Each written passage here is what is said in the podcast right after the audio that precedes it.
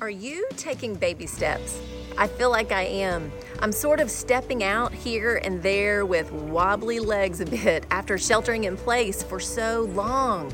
Have you ever seen a newborn baby horse try to stand up? Yes, that's how I feel. I've heard others say the exact same thing. It's like we're all taking baby steps in our current pandemic reality. I drove my car yesterday for the first time in a while, and it felt so weird. I was just glad I remembered how to drive. We went to church for the first time in almost eight weeks, and I wasn't wearing pajamas, and I put on makeup and fixed my hair. But we were wearing masks with every other row of seats taken out.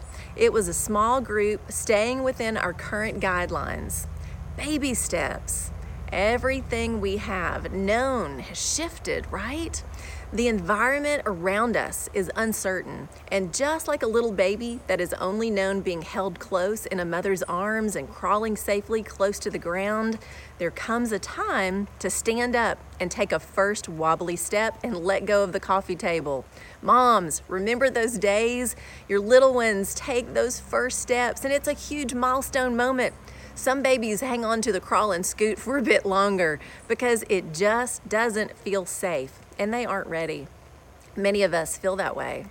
I met a friend at the park for just a little bit of a play day with our girls, and we both felt a tad uncomfortable and exposed. We were outside at the park. Isn't it wild? But it's our new reality when a day at the park, possibly around other people, even if they are six feet away, makes us feel uneasy and a bit shaky.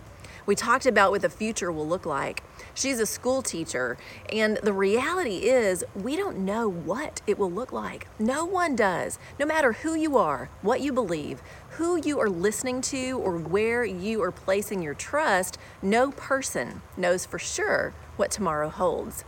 So if I put my trust in what I can see and what man around me seems to know or not know, I will be in a shaky place. But here's the deal I don't.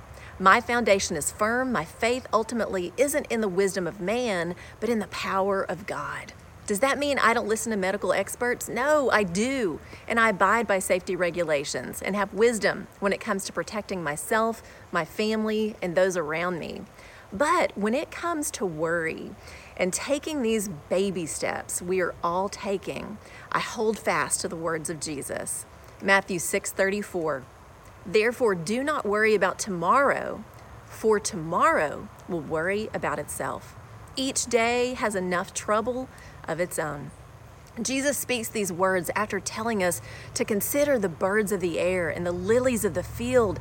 They don't worry, and neither should we.